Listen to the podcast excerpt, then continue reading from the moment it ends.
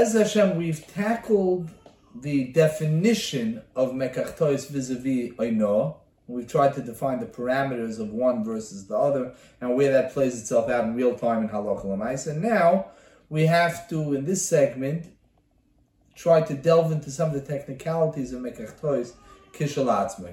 Let's start with one halacha that's mavur in the halachas of Mekachtois in the Maramakoimis, and that is what happens if something is a suffix Mekachtois, which is quite feasible. Guy drives a car out of a out of a rental, or he buys a used car. Twenty miles in, there's a telltale rattle. He starts hearing that little suspicious noise from the back. Is it that that's the way it was? That's always, of course, your first response is, "Oh, the guy sold me a lemon," but maybe not. Maybe you hit something. 15 miles in, you had the mazel, you hit a pothole, whatever it is, and something came loose. Both are possibilities if we would ask ourselves, halacha l'maisa, the instinctive answer would be the answer we've given very many areas in halacha, and that is, when in doubt, possession is nine tenths of the law, which then would tell us, applying that correctly to make achtois, that if he had already paid for the car, he won't be able to get his money back. If he didn't pay, he could give back the car and say, look, I'm not paying because I claim achtois. The facts on the ground are not that way. And why is that? Because when we see Mekach toys, we see a sale that was done with the ability to nullify it if there's something wrong. Meaning to say, let's say you walk out with the car and there is something wrong. Somebody else, let's say, would have a fit and he'd return the car in a second. You decide for whatever reason that it's worth it for you. You have to make a new kinyan on that car? No. The car is yours. You have a schus to be mevatel the mekach. That being said, the mekach is here, and the muchzak is the status quo halachically, is that the mekach is kaim until proven otherwise. Whenever there's a mekach, al halokech right, this is mefurish in the ksubis davayin vov, and it has applications. It's not only cars, by the way. This, uh, on a very simple level, this is every time you take something home from the supermarket and you find a certain amount of spoilage three days later in the fridge. On whose watch did it spoil? Did you have mazel that the milk, the cheese, whatever it is, the whipped cream spoiled over the last 72 hours? Or maybe not. Maybe you bought it and there was something wrong with it. Now, obviously in halacha l'maisa, it's not as simple as that because if something spoiled over the last 72 hours, maybe that means that it was inferior quality 72 hours ago you check the label, right? Most people are looking to see that they get something fresh, and maybe it was mislabeled, or maybe it was mispackaged, or whatever it is. The fact that it spoiled in the last three days might be indicative that there was something actually wrong, or the date was wrong. So it could be that it's not as simple as just saying, well, it's a suffix, you can't get your money back. But in in fact, when there is a real suffix, the halacha is not Varaya, but the Mekach is the Muchzakus, and then the one who wants to be Mevatel the Mekach, Olav Lahavi That's one important clause in Mekach toys. Cars, cheese, milk, plays itself out all over the place. It can play itself out, by the way, in real estate also. Something wrong with the house, not clear when, between the closing, the contract, etc. That being said, let's tackle a different hot topic in Mekach Toys, and this is a big discussion. It starts with the Rav Magid and Mishneh Lamelech, the Maramakim and the Piskei Tshuva back and forth on different levels, and that is, since we just said, let's say we'll use the example of a car. You buy a car. The car is the car you you you wanted a 2011 Toyota Camry. You settled on it. You paid market value. It's not enough. You pulled out. There's something wrong with the car. Whenever there's something wrong, you could pull out, give it back, get your money back, and so on. That being said, what happens if that mum that problem in the Mekach was there, and it was not something you should have discovered two or three days later when you pick up the phone and you complain to the guy. The Rav Magid, based on the Rambam, anything that you could have seen easily. First of all, let, let's start it this way. The Rambam says, what happens if you took it home and you used it? You only call the guy back three weeks later to complain about the car. What's the matter? You didn't realize the air conditioning doesn't work?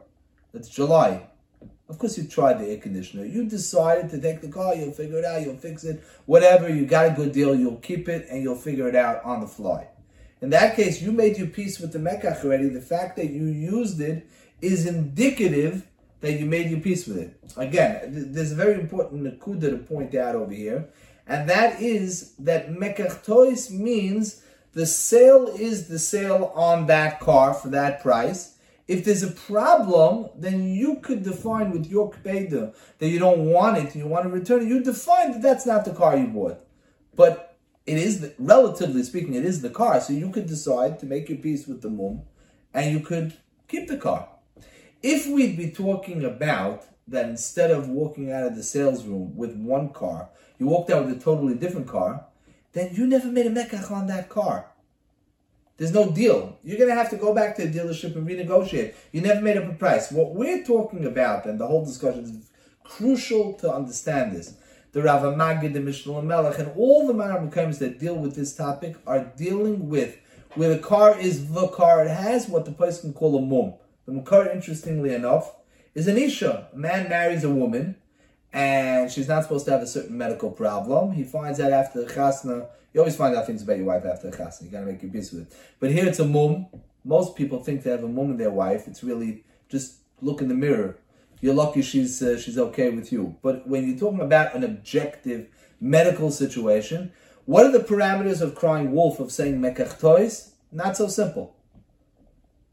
But where it is a mekach where it is a mum, over there, once you made your peace with it, once you went home with her, and they lived together as man and wife, you can't be mevatel the mekach because clearly you made your peace with it. As I state in the Gemara, the place can take care of that. The same thing is true of the car or a bicycle or anything else. Now that being said, there's a sub idea which is really part of the same idea. What happens if it's something which is so obvious that it, it's not legitimate that you could call up two weeks later and say, I just discovered a problem in the car. If this was here, you would have discovered it right away. You know, there's certain things you don't discover till the first time there's a, till the first time you get a flat tire and you realize the emergency brakes don't work or whatever. But there are certain things which are quite obvious. Anytime you get into the car, you realize that. Elamai, you know, the, the obvious conclusion is you made your peace with it.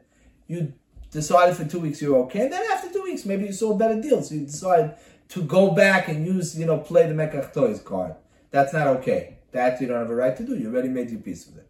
That's a second important uh, discussion to have begidre mekach. What happens if the fact that you used it or the fact that you didn't call up right away has a logical explanation?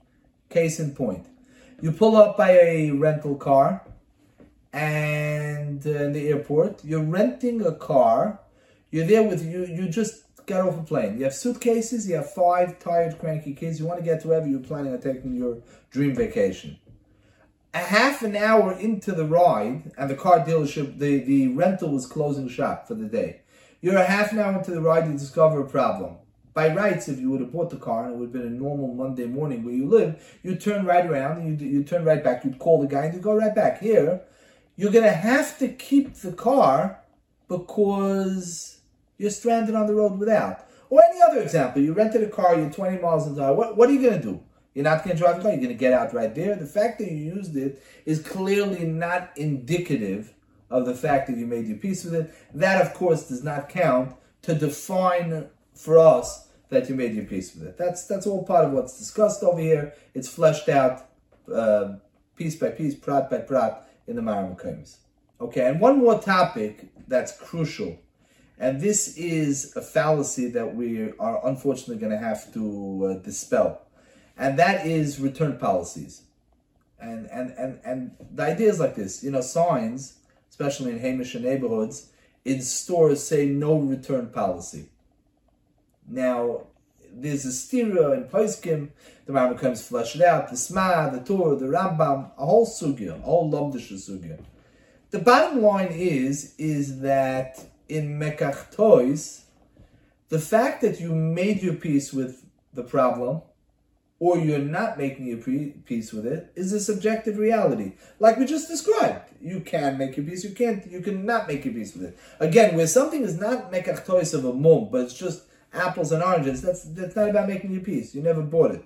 That's that's that's a whole different level of mekach toys. But where mekach toys is just a subjective problem. You bought fabric and there's a run in the fabric. This, you know, it's this fabric that you bargained for, but there's something wrong with it.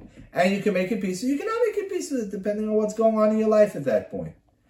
And you bring it back to the store, and they have a sign that says no return policy.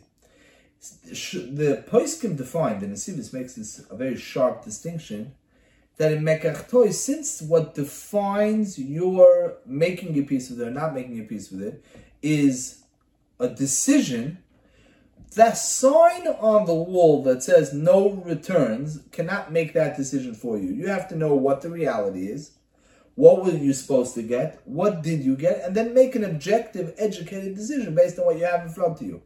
The fact that the guy announces on the wall of the store, you by walking to the store have made your objective decision that nothing about the quality or the workmanship or the, the, the, the, service or whatever it is makes a difference. You're taking it as is. That's not going to cut it. That's not called you made a decision, and that's too vague and too open ended. That's not going to be a decision. Whereas oino is not a subjective thing. Oino is the price, like we've pointed out. It's the price. You made it up. It's the quality of the goods. It's just the guy took advantage of you by misinforming you what the right price is. The Torah steps in to protect you. So if you want to waive your consumer protection that's mandated by the Torah, the halacha is you have a right to waive halachas that are supposed to work for your benefit. The Gemara gives examples of that, but a person has a right to be moichel on dinim that are instituted for his benefit. Mekachtois is not about my benefit. Mekachtois just means if it's not the right quality and I'm makbid, then I didn't buy that thing. But who's to decide if I'm makbid or not? You're deciding for me with a sign on your wall. That's not going to work. That's not cool. That I made a decision, and Mamela, I still have a right to come in. That, as is, no returns, is not going to hold up in halacha. Just to add, just to emphasize, and if the store says, okay, we'll give you back, but only store credit, that's also not legitimate. Because you nullified the sale. They owe you back your money. They're holding on to your money like a did. That's a, a pasha to outgo. This, by the way, has nothing to do with the return policy, where something is good, but they want to service you. They make a tenai in the mekach that they're willing to buy it back from you until 30 days. That's perfectly legitimate because there, the sale was a sale. They say they're going to buy it back from you if you want to return it. There, they have a right to make up for store credit only for 30 days, etc. But as is, even where there are damages to the goods, there's no statute of limitations, there's no such thing as store credit, there's no as is policies al